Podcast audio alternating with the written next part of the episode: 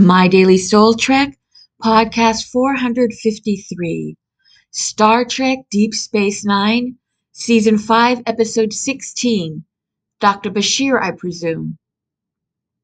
Synopsis When Dr. Bashir is chosen as the model for a long term emergency medical hologram program, he is investigated and a secret is found out.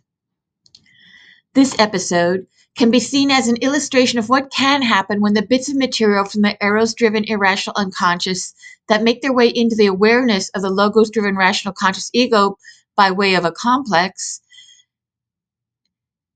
contain both a wound and the way to heal the wound. In Dr. Bashir, I presume, Dr. Lewis Zimmerman, the creator of the emergency medical holographic program used aboard the USS Voyager on Star Trek Voyager, comes to Deep Space Nine to inform Dr. Julian Bashir that he has been selected as the doctor that a new long term version of this program will be modeled upon. Bashir requests that Zimmerman not contact his parents as part of his research into Bashir's qualifications. So naturally, Zimmerman contacts them immediately. When Bashir's parents arrive on the station, they share a meal with Bashir, and at that time he requests that they do not speak about their secret that Bashir was genetically enhanced as a child because he was small and not considered intelligent. This conversation is overheard, jeopardizing Bashir's Starfleet commission as genetically enhanced individuals are not allowed to serve in Starfleet. However, Bashir's father agrees to go to prison for two years in exchange for Bashir being allowed to keep his position at Deep Space Nine.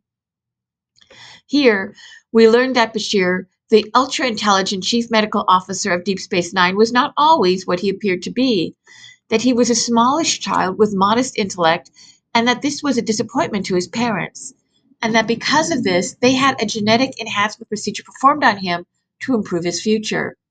This procedure being illegal, and if known to Starfleet, would likely cost Bashir his job.